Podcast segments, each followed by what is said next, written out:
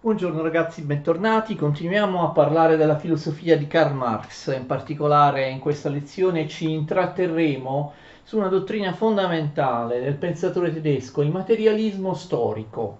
Già a partire dalle cose che abbiamo spiegato nelle lezioni precedenti, siamo arrivati a eh, anticipare alcune caratteristiche del materialismo storico. Che cos'è il materialismo storico? Marx lo spiega eh, in maniera chiara in alcune delle sue opere. Per esempio, abbiamo una definizione della base di questa teoria del materialismo storico nell'introduzione ai Grundrisse, lineamenti fondamentali dell'economia politica. Marx dice che il materialismo storico è quella teoria che non pensa che la coscienza sia la base dell'essere, ma bensì al contrario che l'essere sociale sia la base della coscienza.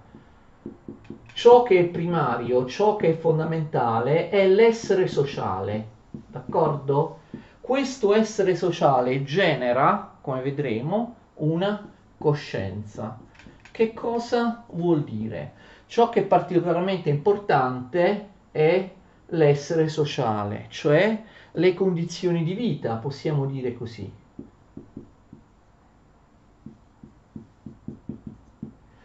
L'economia, possiamo dire così, poi spiegheremo un po' meglio.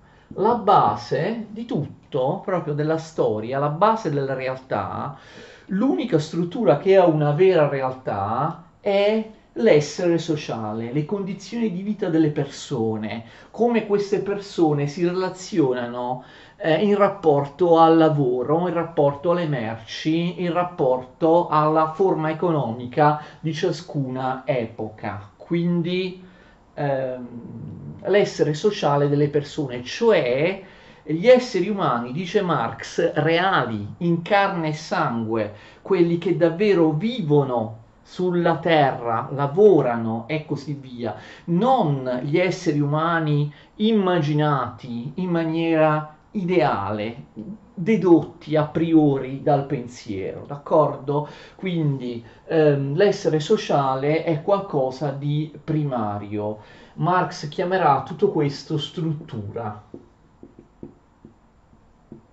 La struttura è ciò che è basilare, ciò che è primario, l'unica cosa che veramente esiste. Invece la coscienza, cioè le idee, le ideologie, le produzioni del pensiero e così via, per Marx sono qualcosa di secondario, è qualcosa, adesso vedremo, che viene generato in maniera deterministica, in maniera automatica, in maniera inconscia dalle condizioni eh, sociali di vita, d'accordo dall'essere sociale. Marx chiama tutto ciò che è ideologico sovrastruttura. D'accordo? Allora, questo rapporto deterministico tra una struttura economica e una sovrastruttura ideologica, rapporto deterministico in cui la vera realtà è soltanto la struttura, mentre la sovrastruttura è soltanto un epifenomeno, soltanto un'irradiazione, soltanto una emanazione inconscia, automatica, deterministica della struttura, questo rapporto qua tra struttura e sovrastruttura configura la dottrina del materialismo storico. Abbiamo già detto, lo ripetiamo, però io ve l'ho detto più volte, che Marx, a differenza di Hegel, ma di moltissimi altri autori filosofi, non dà praticamente nessuna importanza alle idee, alle ideologie, al pensiero, d'accordo? Alla coscienza. Per lui queste sono cose secondarie, sovrastruttura. Lui chiama queste cose anche contraddizione secondaria che si genera da ciò che realmente esiste, cioè dalla struttura che lui chiama anche contraddizione primaria. non che queste cose che possono essere distorte, la coscienza, le idee, il pensiero, l'ideologia, no? d'accordo, le, le religioni, la morale, non siano contraddizioni. Esistono in quanto contraddizioni, in quanto produzioni di un mondo rovesciato, magari di un mondo ingiusto. Vi ricordate, la religione serve al popolo sfruttato economicamente che si attacca ad essa come se fosse un, un oppio, uno, uno stupefacente, quindi qualcosa, qualcosa a cui... Ehm, a cui attaccarsi per, per, disperazione, perché si crea la religione, l'abbiamo visto, ricordate, ne abbiamo già parlato, perché l'essere umano è sfruttato economicamente, ok? Quindi non è che non siano contraddizioni, le contraddizioni secondarie, però derivano in maniera diretta, automatica, deterministica, inconscia dalle contraddizioni primarie che sono sempre di tipo materiale. Per cambiare, per sconvolgere, per rovesciare una sovrastruttura, una sovrastruttura ideologica, non serve, ricordate le critiche a Feuerbach, a quelli della sinistra hegeliana, non, sem- non serve lamentarsi, non, sem- non, serve criticare una coscienza, una, un'ideologia, affinché sia non si sa in che modo sostituita da un'altra coscienza o da un'altra ideologia. Per eliminare una coscienza e un'ideologia bisogna, ricordate, cambiare il mondo, passare da filosofi che si occupano solo da, della teoria a filosofi che uniscono teorie, class, teorie e prassi, cioè eh, causando uno sconvolgimento economico della della struttura, d'accordo? Quindi eh, per Marx, vedete, proprio è un rovesciamento rispetto a Hegel, d'accordo? Possiamo dire che per Hegel la struttura, al contrario, era l'idea, il pensiero, la coscienza, il soggetto. Invece per Marx queste sono cose secondarie. Invece per Hegel, abbiamo già detto noi nella lezione scorsa, per Hegel eh, la materia, il finito, gli oggetti diciamo concreti, erano solo una produzione, ricordate, momentanea, un modo con cui si presentava l'idea, il pensiero. E invece Marx è un Hegel rovesciato. Per Marx ciò che è primario è, eh, sono le, eh, le condizioni materiali di vita, d'accordo, la materia, Ciò che invece è secondario generato automaticamente dalla materia è quello che Hegel avrebbe chiamato spirito, d'accordo? Quindi attenzione, ehm, per Marx tutte queste cose sono soltanto emanazioni di una struttura economica, la coscienza, le idee, il pensiero. Ricordate che abbiamo già detto che Marx pensa che, eh, lo ripete più volte anche in seguito, pensa che eh, la differenza tra gli uomini e gli animali non stia tanto nella coscienza, nel pensiero, si possono distinguere gli uomini dagli animali dalla coscienza, dal pensiero, dall'autocoscienza, dalla razionalità, quello che volete, dice Marx, però in realtà la vera differenza, quella importante, è la produzione dei mezzi di sussistenza eh, perché gli esseri umani producono i loro mo- mezzi di sussistenza in maniera organizzata, in maniera razionale, in maniera consapevole, dando luogo a una trasformazione della natura, tutte cose che gli animali non possono fare. Che cosa succede quindi? Che cos'è esattamente la struttura? Esiste solo materia, cioè la struttura è ciò che è materiale, mentre la sovrastruttura è ciò che è quello che molti dicono ciò che è spirituale. Allora, secondo Marx è così, secondo Marx esiste solo materia, attenzione però Marx è un materialista di tipo particolare, che non vuole neppure essere chiamato materialista, un ateo di, di di tipo particolare, che non vuole neanche essere chiamato ateo. Per Marx è vero che esiste soltanto la materia, ma in realtà la cosa più importante è che più che, attenzione, la materia in sé per sé, Marx dice che esistono processi, processi materiali. La, le, la materia è sempre un processo, si trasforma sempre, continuamente in qualcosa d'altro, proprio anche eh, nel, nel anche in uno spazio di pochi secondi, d'accordo? Quindi lui vede la materia come un qualcosa che si trasforma continuamente in qualcosa d'altro e tra l'altro si trasforma sempre in qualcosa che è più ricco, che è più organizzato, che in qualche modo è migliore e più evoluto rispetto alla situazione materiale precedente. Ovviamente questo ci ricorda la dialettica hegeliana eh, Marx riprende la dialettica hegeliana, abbiamo visto che la, la, applica non più ad un soggetto, qua è lo spirito, l'idea il pensiero, ma applica la, la dialettica hegeliana alla materia, però appunto hegelianamente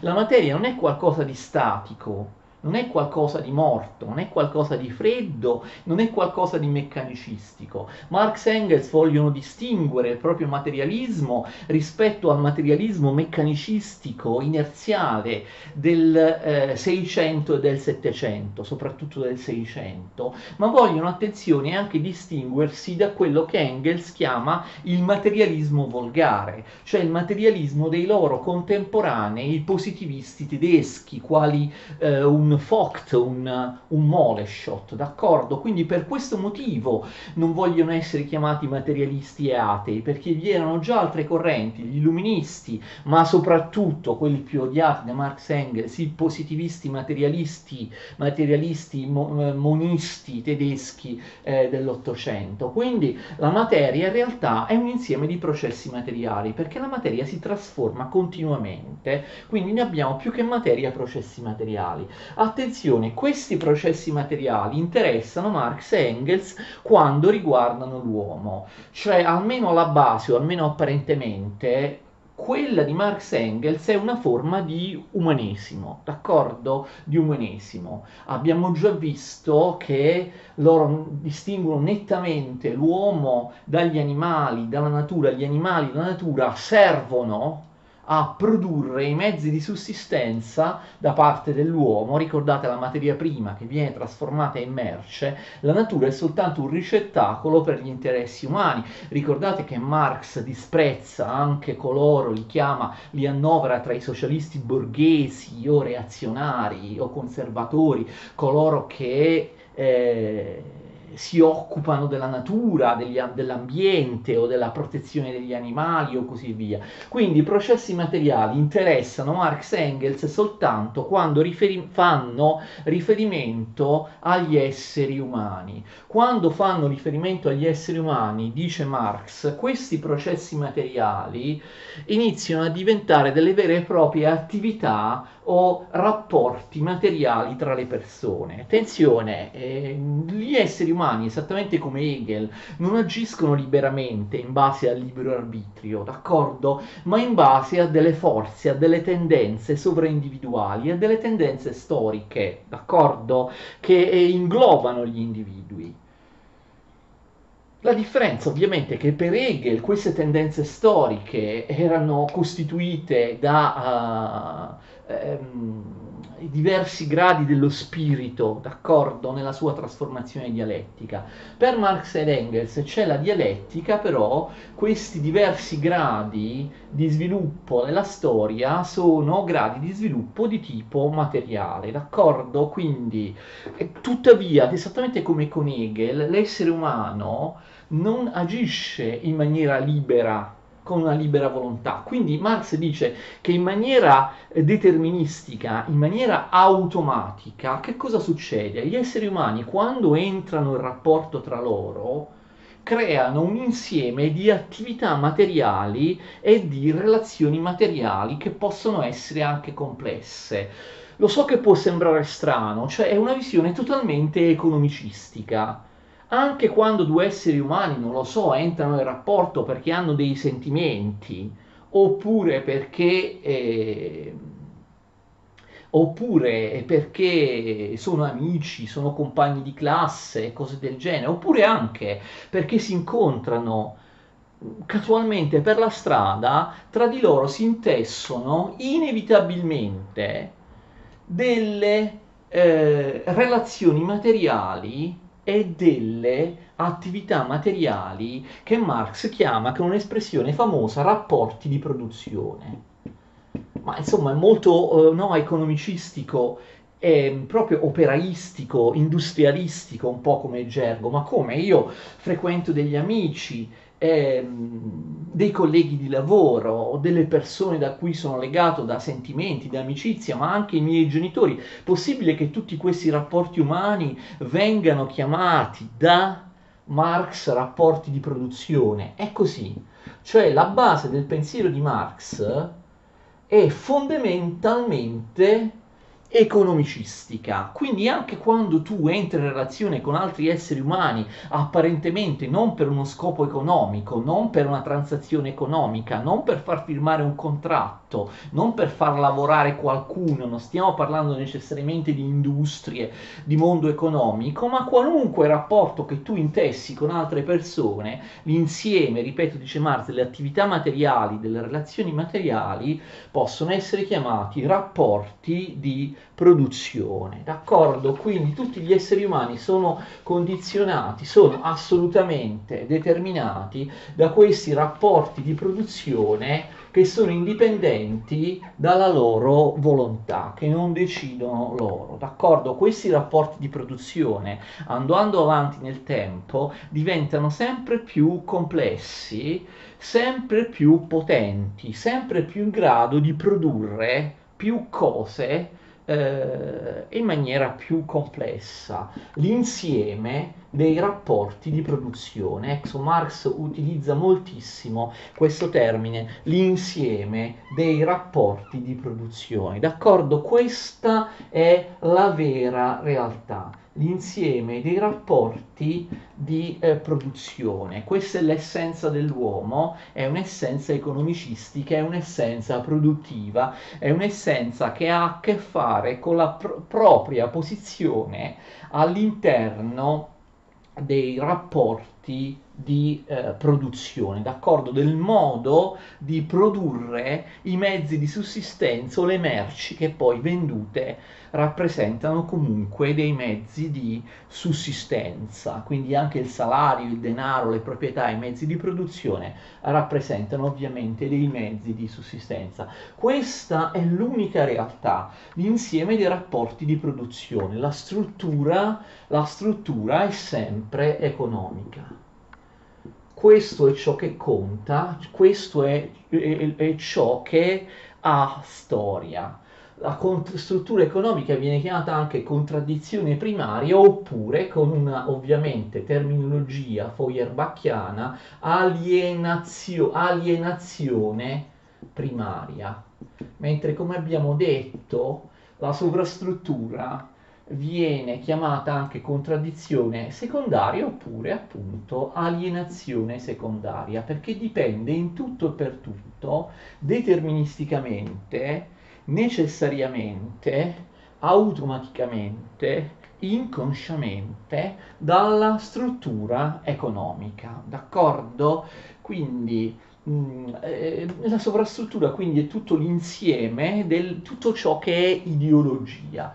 La struttura è economica, la sovrastruttura è ideologica. Le ideologie per Marx non contano assolutamente niente, sono solo dei riflessi condizionati delle modalità con cui si manifesta l'unica vera realtà, cioè la realtà economica. Quindi la coscienza, le idee, le ideologie, i pensieri delle persone all'interno di una società, lo stesso funzionamento di una società civile, cioè gli usi, gli abitu- le abitudini di una società civile e ovviamente anche le idee che cosa portano naturalmente anche la morale, la religione, d'accordo? Morale, religione, le idee di qualunque tipo. Ma attenzione, per Marx le sovrastrutture non sono soltanto spirituali. Lui chiama la sovrastruttura l'insieme dei rapporti spirituali, della produzione spirituale che gli uomini producono ehm, tra di loro. Ma in realtà per Marx le sovrastrutture non sono solo cose che esistono nel pensiero, le sovrastrutture sono anche, attenzione, quelle istituzioni che realizzano queste idee. Per esempio nella nostra epoca lo Stato, un certo tipo di Stato, naturalmente le leggi, d'accordo? La proprietà privata, il denaro. Attenzione, perché è importante? Per Marx tutte queste cose, Stato, leggi, proprietà privata, denaro, l'organizzazione burocratica di un certo Stato, il Parlamento e così via, non sono dati eterni, sono cose sovrastrutturali che esistono solo all'interno di un certo modo di produzione che ha una certa struttura economica. Attenzione, in un altro modo di produzione che sconvolgesse la sua struttura economica, magari la rovesciasse, la rivoluzionasse, lo Stato, le leggi, la proprietà privata e il denaro che siamo abituati a dare per scontati, per Marx non esisterebbero più, d'accordo? Per Marx Stato, leggi, proprietà e denaro sono come le idee, le religioni, la morale, d'accordo? Gli usi, eh, le abitudini e eh, così via, eh, sono soltanto delle sovrastrutture, d'accordo, che cementano, come vedremo, il potere della struttura economica. Una volta eliminata la struttura economica, potrebbero essere eliminate anche queste istituzioni, quindi non soltanto le idee, anche le istituzioni, anche delle organizzazioni concrete della società civile possono essere sovrastrutturali, d'accordo? Quindi c'è questo rapporto tra struttura economica e sovrastruttura ideologica. La sovrastruttura ideologica è qualcosa di inconscio, è qualcosa di inconscio che deriva automaticamente, deterministicamente da una struttura economica. La struttura economica è, l'unica realtà, la, la sovrastruttura ideologica non ha eh, realtà, ma attenzione, soprattutto non ha sviluppo, non ha storia, perché è agganciata alla storia della struttura, d'accordo? In ogni modo di produzione, vedremo che Marx ne distingue diversi, la cosa fondamentale è capire qual è l'organizzazione produttiva qual è l'organizzazione produttiva di ogni epoca, perché in ogni organizzazione produttiva, in ogni modo di produzione, si realizzano determinate strutture economiche all'interno di un modo di eh, produzione. Significa che all'interno di un'epoca storica, di un momento, l'insieme dei rapporti di produzione è arrivato a un certo grado di sviluppo. D'accordo? Abbiamo visto che nulla è statico, che tutto si trasforma in un processo continuo. Quindi anche l'insieme dei rapporti di produzione di un'epoca non è stabile, in ogni epoca l'insieme dei rapporti di produzione ha raggiunto un grado di sviluppo, d'accordo?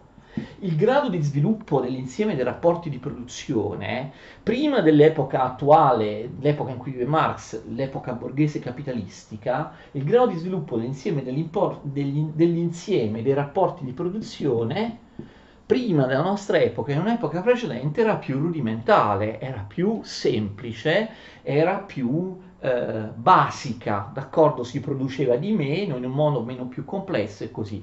Adesso, man mano che si va avanti, così come nella dialettica hegeliana, il, il grado di sviluppo dei rapporti di, dell'insieme dei rapporti di produzione diventa sempre più ricco, diventa sempre più complesso, si produce sempre più denaro, sempre più merci, sempre più macchine, la natura e gli uomini sono sempre più sfruttati perché cresce il, il grado di sviluppo insieme ai rapporti di produzione, cioè esattamente come nella dialettica hegeliana, in ogni epoca storica, ma ehm, il grado di sviluppo dei, pro- dei rapporti di produzione eh, si incrementa, diventa più complesso, diventa più efficiente man mano che si va avanti nella storia. Non si può mai tornare indietro a un a un'organizzazione produttiva, ad un modo di produzione che è esistito nel passato e che era più semplice e che era meno ricco rispetto ai gradi di produzione del futuro. Andando avanti nella storia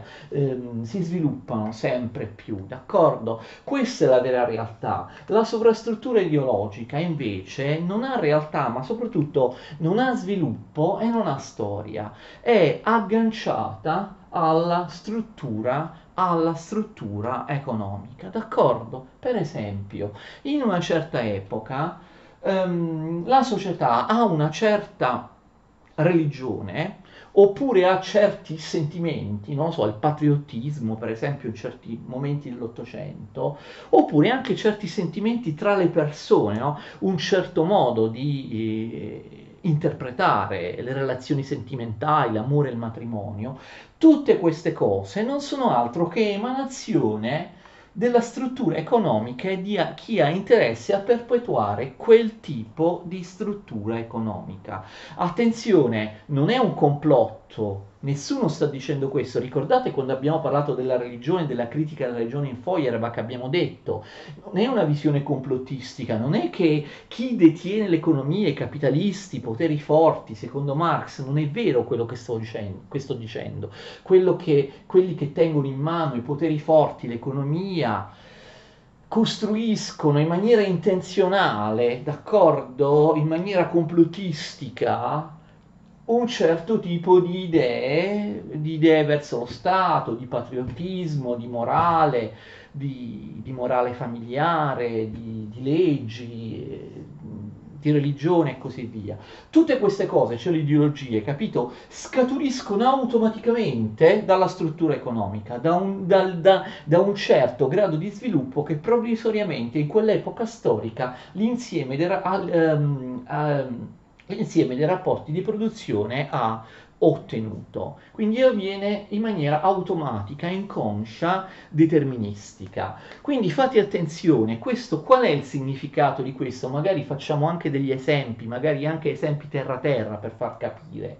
Se io ho una determinata idea, un'ideologia, una qualunque cosa, per esempio patrio- un certo patriottismo dell'Ottocento, questo avviene automaticamente perché l'organizzazione economica, insieme ai rapporti di produzione, genera in me, nella mente, quella eh, ideologia che è funzionale al, eh, appunto, scusate il gioco di parole, all'ottimo funzionamento di quei rapporti di produzione.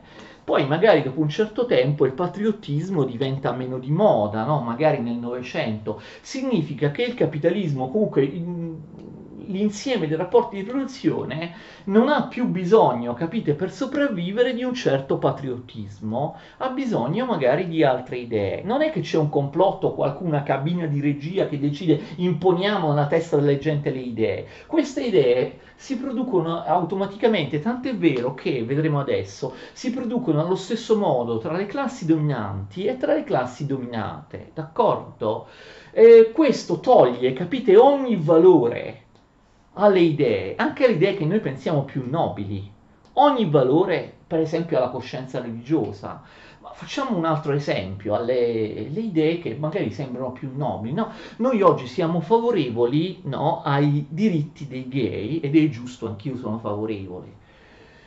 Tuttavia siamo arrivati ad essere favorevoli ai diritti dei gay mentre prima non lo eravamo, cioè la nostra coscienza, la nostra sovrastruttura secondaria è cambiata, il nostro pensiero è cambiato, capite? Perché è cambiato il, il grado di sviluppo dell'insieme dei rapporti di produzione.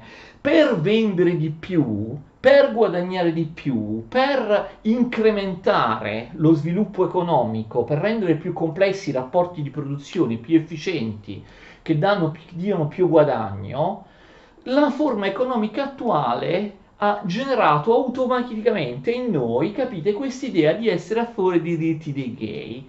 Così perché magari i gay spendono, i gay vengono messi al centro dell'attenzione, spendono, fanno, si attivano e quindi, capite, contribuiscono a, eh, a, incrementare i rapporti di produzione.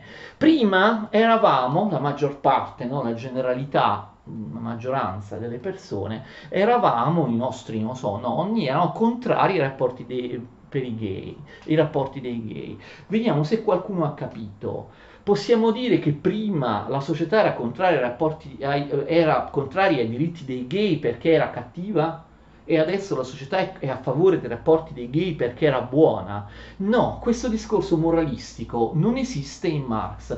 Non esiste un'idea più buona e un'idea più cattiva. Le idee sono soltanto produzioni automatiche, inconsce, d'accordo, della struttura economica. Prima alla struttura economica conveniva reprimere i gay perché l'economia funzionava meglio reprimendo i gay. Adesso c'è stato un grado di sviluppo ulteriore, la struttura economica può includere idee, i gay spendono, eccetera, eccetera. Ed è per questo che nella nostra mente, capite, si accende l'idea di essere a favore dei diritti gay, non perché siamo migliorati, perché vi sia stato un miglioramento morale. Nel campo della morale, della religione, delle ideologie, non può esserci un miglioramento, non ci può essere sviluppo, perché è una struttura ideologica, lo sviluppo sta solo nell'economia. Capite? Quindi qualunque ideologia, qualunque valore, anche nobile, non è autonomo.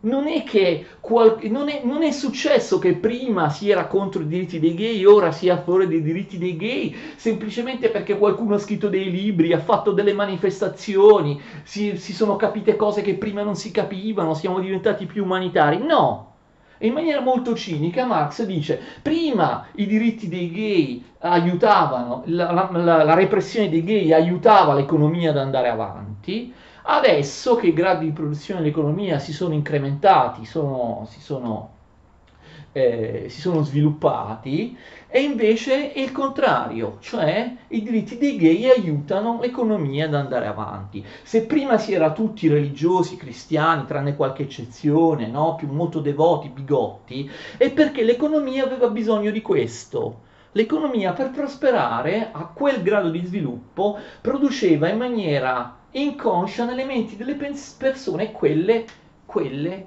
idee morali, moralistiche, molto bigotte, religiose di una volta. Adesso, capite, l'economia è andata avanti, l'insieme dei rapporti di produzione si sono incrementati e quindi adesso al funzionamento dell'economia non serve più avere, d'accordo, quei valori religiosi molto cristiani di un tempo così. Adesso l'economia anzi va meglio se tu non sei più cristiano, anzi non hai più quelle idee religiose, sei diventato un individualista, sei diventato un materialista e così via. Perché? Perché l'economia ha maggior vantaggio, d'accordo? Quindi man mano, capite, man mano le idee, le religioni, la morale, i costumi sociali, il modo di gestire i sentimenti cambiano eh, perché cambia l'interesse economico che vi è alla base di essi. Non c'è, se tu credi in Dio, tu non credi in Dio. Se tu credi al sesso libero, se tu credi invece alla fedeltà, Nessuna di queste posizioni è moralmente migliore delle altre. Non ha senso per Marx una cosa che sia moralmente migliore dell'altra. Una certa posizione in una certa epoca, in un certo sviluppo dell'insieme dei rapporti di produzione era funzionale quel, all'incremento que, dello sviluppo del, dei gradi di produzione. Ad un certo punto è diventata inutile quell'idea, anzi avrebbe depresso l'economia e quindi automaticamente automaticamente nella testa delle persone cambiano quelle idee. Non so se mi sono spiegato. Forse possiamo fare qualche altro, um, qualche altro qualche altro esempio, d'accordo? Però ciò che è importante è che le idee non contano assolutamente niente per Marx. Cambiare un'idea con un'altra non è un merito.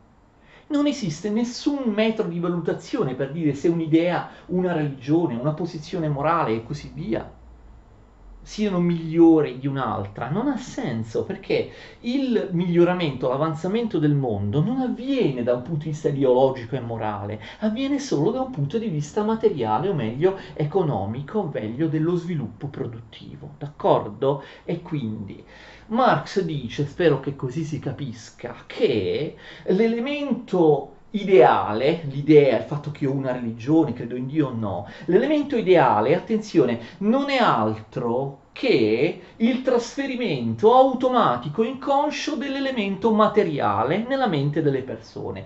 L'elemento materiale mi dice che per produrre tutti mi, inconsciamente, so che per produrre bisogna fare così, conviene così. Io questo elemento materiale, questa mia posizione all'interno dei gradi di produzione, capite, del, dei processi di produzione, io que, questo uh, mio sviluppo del, delle dei rapporti materiali, io questo mio sviluppo di rapporti materiali lo trasferisco senza volerlo in maniera inconscia, automatica, necessaria, deterministica nella mente, si traduce, capite, in un'idea che non conta nulla di per sé, non è autonoma, in un'idea, magari io credo in Dio credo, o non credo in Dio, nell'idea che è più conveniente per lo sviluppo dei rapporti di produzione. Sono idee, capite, automatiche, non le decide la classe al, al potere, è l'elemento, tutto ciò che conta è il mio inserimento all'interno dell'elemento materiale. Questo mio inserimento all'interno dell'elemento materiale fa sì che automaticamente si sviluppino delle idee nella mia mente che mi fanno eh, comportare come l'insieme dei rapporti di produzione vuole che io mi comporti. Non so se mi sono, eh, se mi sono spiegato. Allora dice, professore, lei dice che per esempio anche i sentimenti, l'amore sono basati sull'interesse economico. Sì, assolutamente sì. Per Marx i sentimenti, l'amore, eccetera, non contano assolutamente niente. Sono solo produzioni inconsce automatiche del proprio interesse economico, d'accordo? Tu ti sposi con quella persona, ti innamori di quella persona, hai quel tipo di relazioni, di amicizie sentimentali, eccetera, quel tipo di sessualità che infatti cambia a seconda delle epoche, che è più conveniente allo sviluppo del, dell'economia d'accordo? Tu non te ne accorgi pensi che una certa tua idea religiosa sia una tua scelta autonoma, sia una, una cosa hai scelto autonomamente, hai conquistato una verità, povero ingenuo. Tutte le idee, tu davvero sei convinto, no? sei convinto con la coscienza di avere delle idee che magari hanno un valore, che sono state una scelta libera, ma tu secondo me sei solo un povero ingenuo, perché sei solo un pupazzo all'interno di classi sociali in contrasto tra loro e quindi le tue idee sono solo una produzione automatica dell'interesse delle classi sociali. D'accordo? Voi direte Marx per questo giustifica che magari i ricchi di solito si sposano sempre con i ricchi? Sì, Marx la chiama falsa coscienza. D'accordo? Adesso magari vediamo un po' meglio. Allora, la cosa importante, eh, forse qualcuno di voi avrà pensato ci sono differenti ideologie. Secondo Marx no. Magari nella nostra epoca Marx sarebbe più in difficoltà, però considerando la sua epoca e le epoche passate, Marx ha buon gioco nel dire che c'è un'unica struttura economica e che quindi genera attenzione sempre e solo un'unica struttura ideologica, cioè eh, la maggior parte delle persone, la generalità delle persone, la tendenza del tempo, no? come lo spirito oggettivo hegeliano, spinge la maggior parte a avere una certa religione, avere un, una certa morale, avere una certa concezione dello Stato, a, approvare, far approvare determinate leggi. E, approvare determinati costumi, usi e non altri moralisticamente, ok? La generalità delle persone fa quello, cioè all'interno di una struttura economica la sovrastruttura ideologica generata dalla prima inconsciamente, deterministicamente, è una, è unica. Ci saranno delle eccezioni, ci saranno degli anticonformisti, dei ribelli, però in realtà l'ideologia dominante in ogni epoca, in ogni struttura economica è sempre solo unica. Qual è, secondo Marx, attenzione, la sovrastruttura ideologica all'interno di ogni epoca storica, di ogni modo di produzione, la sovrastruttura ideologica è sempre quella delle classi dominanti. Come vedremo la prossima volta, in ogni epoca storica caratterizzata da un'universa struttura economica, c'è sempre una lotta di classe tra classi dominanti e tra classi dominate, dominanti e i dominati, ok? Allora, secondo Marx, la religione, la morale, le ideologie correnti quelle accettate generalmente in ogni struttura economica in ogni epoca storica sono sempre le stesse e sono quelle sempre che fanno l'interesse delle classi dominanti, ok? Ripeto, non perché le classi dominanti le creino apposta come pensavano certi libertini o certi illuministi, no? Creano l'impostura, ok?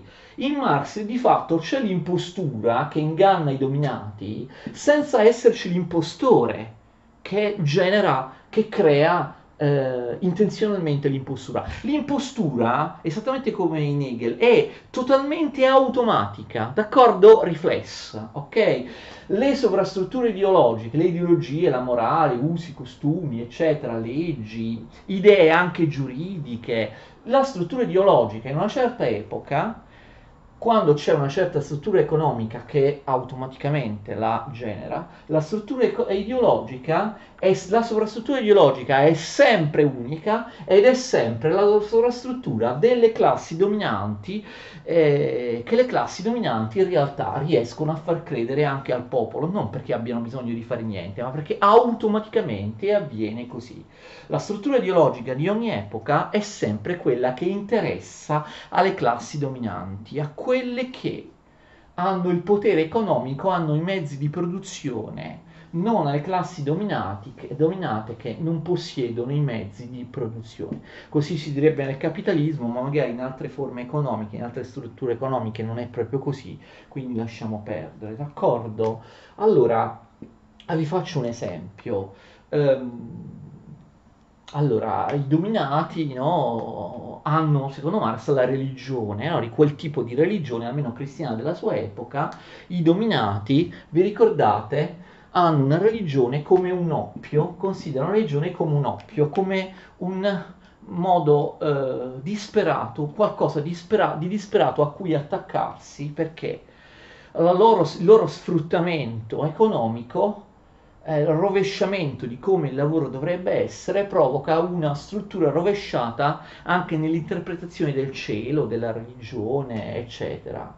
Magari la religione non dovrebbe neanche esserci in una società corretta da un punto di vista economico. Quindi i dominati sono religiosi, sono cristiani, hanno determinate idee conservatore, conservatrici, determinate idee moralistiche, eccetera, sono religiosi sono cristiani, hanno determinate idee, perché si attaccano disperatamente a quelle idee per lenire lo sfruttamento economico, quindi ricordate la famosa espressione, la religione è l'oppio dei popoli, la religione come uno stupefacente, una droga.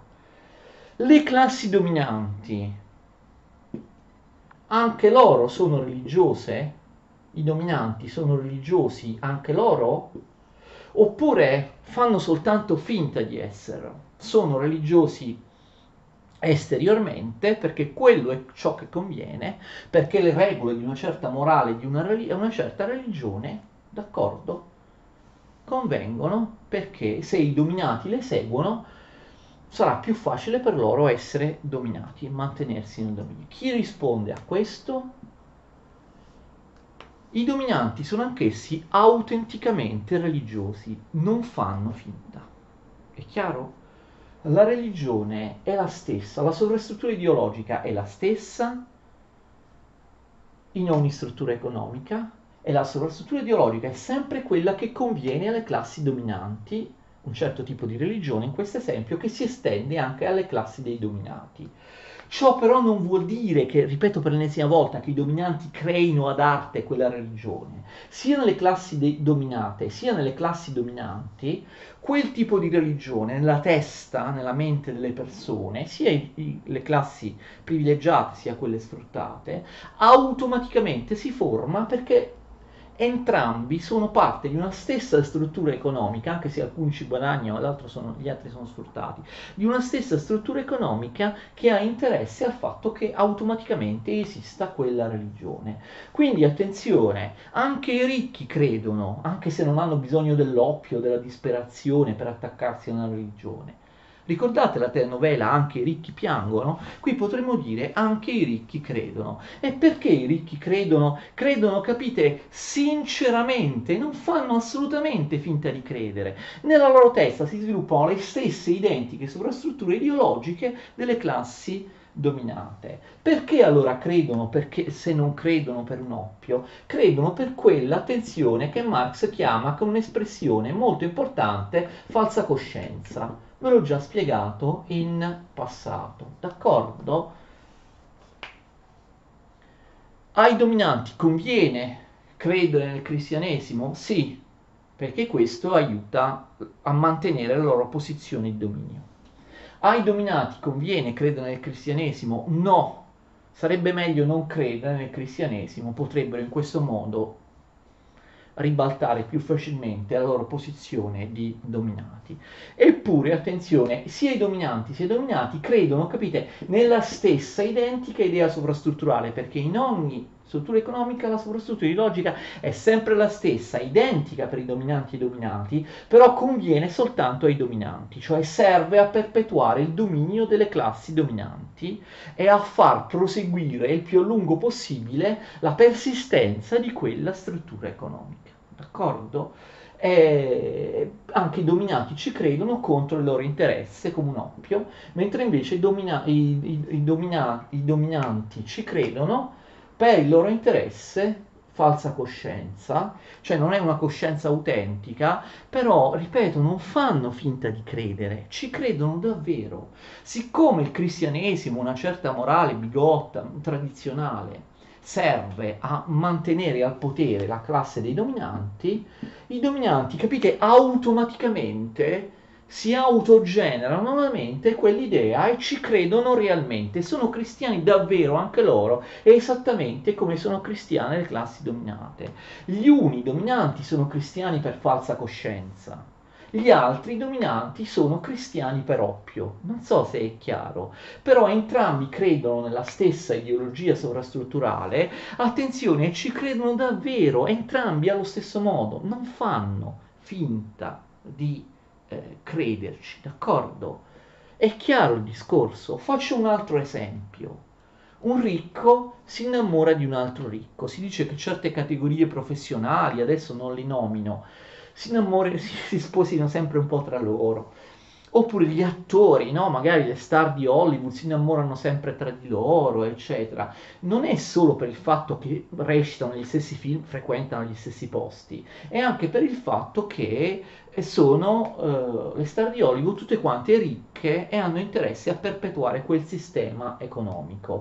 Tuttavia, quando si innamorano lo, di lo, tra di loro, capite, si innamorano davvero tra di loro le classi dominate si innamorano davvero tra di loro, ma anche le classi dominanti si innamorano davvero tra di loro e entrambi si illudono perché l'amore non esiste realmente, è solo, capite, l'espressione, l'epifenomeno, eh, un'espressione secondaria del, de, del, della loro posizione nei rapporti di produzione, nella struttura economica. Però si innamorano davvero cioè, perché un ricco di solito si innamora sempre di un ricco e non di un povero? Non è assolutamente un caso secondo Marx, anzi secondo Marx è la spiegazione che l'amore non esiste autonomamente, ma è soltanto un modo con cui si presenta la propria posizione all'interno dei rapporti di produzione. Se non fosse così, un ricco si innamorerebbe più facilmente di un povero, ma succede succede raramente. Un ricco si innamora soltanto di un ricco, cioè di qualcuno che può aiutarlo a mantenere la, propria, la loro posizione all'interno di quella struttura economica dominante, d'accordo? Tuttavia si innamorano davvero, si innamorano per falsa coscienza eh, però si innamorano davvero, cioè la, la, spinta, l'interesse economico li fa innamorare tra loro, i ricchi con i ricchi, ma loro non si accorgono che il loro amore dipende esclusivamente dall'interesse economico, capite? Perché la sovrastruttura diven- la sovrastruttura genera un'ideologia, in questo caso l'amore, in maniera deterministica, inconscia, cioè uno non se ne accorge, io se sono ricco mi innamorerò quasi sempre di un ricco, perché? Perché la mia posizione nella struttura economica fa sì che mi convenga economicamente a innamorarmi di un ricco. Ma io non me ne accorgo, io davvero mi innamoro di un ricco, è più simile a me, alla mia stessa educazione, al mio stesso stile di vita e quindi mi innamoro di un ricco e penso che sia una cosa vera, autonoma, cioè è vera, però penso che sia sganciato dall'interesse economico, mentre invece qualunque tipo di idea, anche l'innamoramento, qualunque tipo di sentimento, non è altro che una produzione gestione automatica e inconscia nella mia mente della mia posizione all'interno della, della struttura economica. È piuttosto cinico questo, tutto viene ricondotto, anche i sentimenti, le religioni, no, la morale, tutto viene ricondotto all'interesse economico. Tutto avviene in maniera inconscia, inconsapevole, deterministica, in maniera necessitata, senza che gli esseri umani facciano delle scelte libere né si accorgano neanche che cosa sta succedendo all'interno della loro testa o all'interno dei loro sentimenti. Spero di essere stato eh, chiaro. E Marx dice delle cose in più aggiuntive molto interessanti sul materialismo storico. Primo, mh, mm, si spinge a ipotizzare, a de- dimostrare dal suo punto di vista perché è nata questa divisione tra struttura e sovrastruttura. Alle origini dei tempi non c'era, secondo lui, la divisione tra lavoro intellettuale e lavoro manuale, che ha dato origine alla nostra, che anche questa è una falsa coscienza, alla divisione tra il lavoro manuale e il lavoro intellettuale, d'accordo? Ha dato origine alla struttura e alla sovrastruttura una divisione tra struttura e sovrastruttura che non ha modo di esistere, non dovrebbe esistere perché la sovrastruttura non è nulla, cioè esiste soltanto la struttura.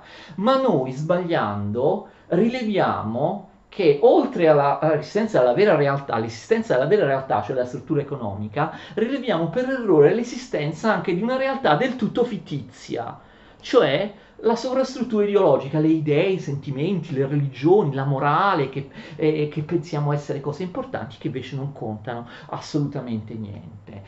Questo, questo, nostro modo di vedere le cose, dividendo la struttura economica, cioè l'unico vero lavoro, l'unica vera attività degli uomini, dalla sovrastruttura ideologica, che non è niente, è una costruzione fittizia, dipende, capite, dal fatto che nel corso dei secoli si è determinata una divisione tra lavoro eh, intellettuale e il lavoro materiale. Quelli che hanno eh, gestito il lavoro intellettuale, che in realtà non è lavoro, per Marx il lavoro è soltanto il lavoro materiale, abbiamo già detto un'altra volta, quelli che gestiscono il, lav- gestiscono il lavoro intellettuale hanno avuto interesse, sempre in maniera inconsapevole, a creare questa differenza fittizia tra eh, struttura e sovrastruttura. Quando non esisterà più la distinzione tra lavoro manua- intellettuale e manuale, Marx pensa nella futura società socialista, d'accordo? E tutti lavoreranno manualmente, intellettualmente insieme, nessuno darà più importanza al lavoro intellettuale oppure alle idee, cioè all'intelletto, alle cose che esistono, che esistono nella mente, d'accordo? Anche se non è prodotta, capite, in maniera consapevole per ingannare le classi dominate, la sovrastruttura economica di ogni o epoca, cioè di ogni struttura economica, fa sempre gli interessi delle classi eh, dominanti. Quindi attenzione, la sovrastruttura economica, e chiudo con questo, anche se non è stata creata con questo intento, automaticamente funge da, do, da, copertura e da giustificazione alla struttura economica. La struttura economica, la sovrastruttura ideologica di ogni epoca che ha una certa struttura economica quella sovrastruttura ideologica agisce sempre a favore delle classi dominanti e agisce sempre quella sovrastruttura ideologica, quel tipo di religione, quel tipo di morale, quel tipo di sentimenti, quel tipo di relazioni umane, di idee giuridiche, di passioni, eccetera o delle istituzioni vere e proprie,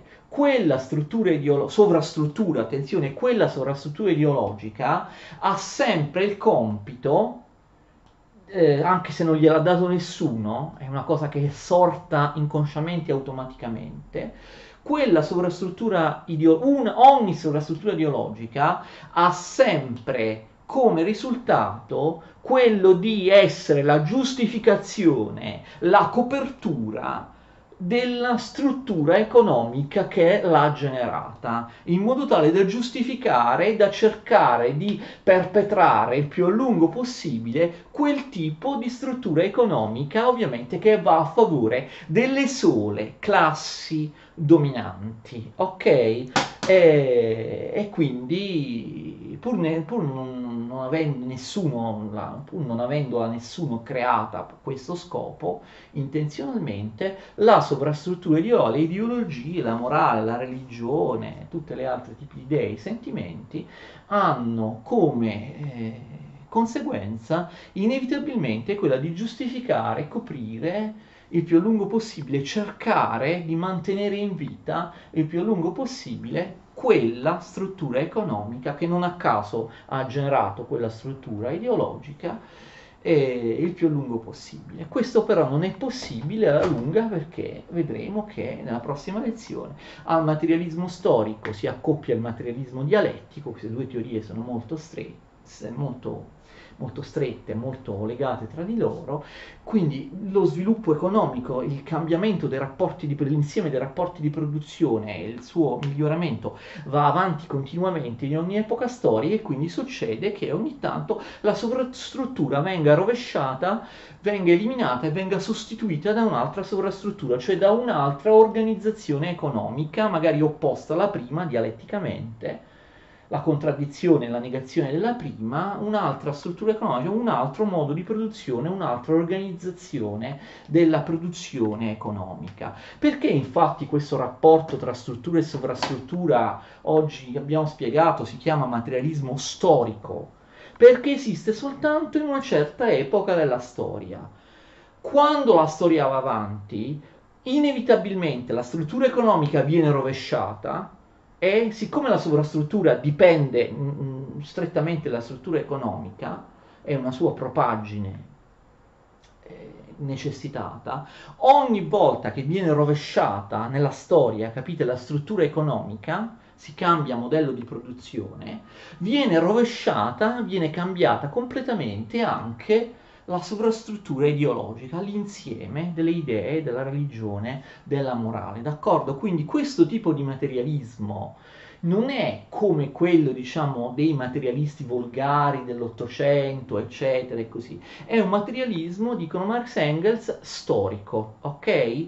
Perché è un materialismo che eh, nella sua forma cambia completamente ogni epoca storica ogni volta che si rovescia, che si distrugge, che si abolisce una certa struttura, la sostituisce, si sostituisce con un'altra, automaticamente una certa struttura, anche la sovrastruttura ideologica, viene rovesciata, in base tra l'altro a una ben precisa sequenza di tappe nella dialettica storica che vedremo la prossima volta perché questo si chiama materialismo dialettico. Arrivederci.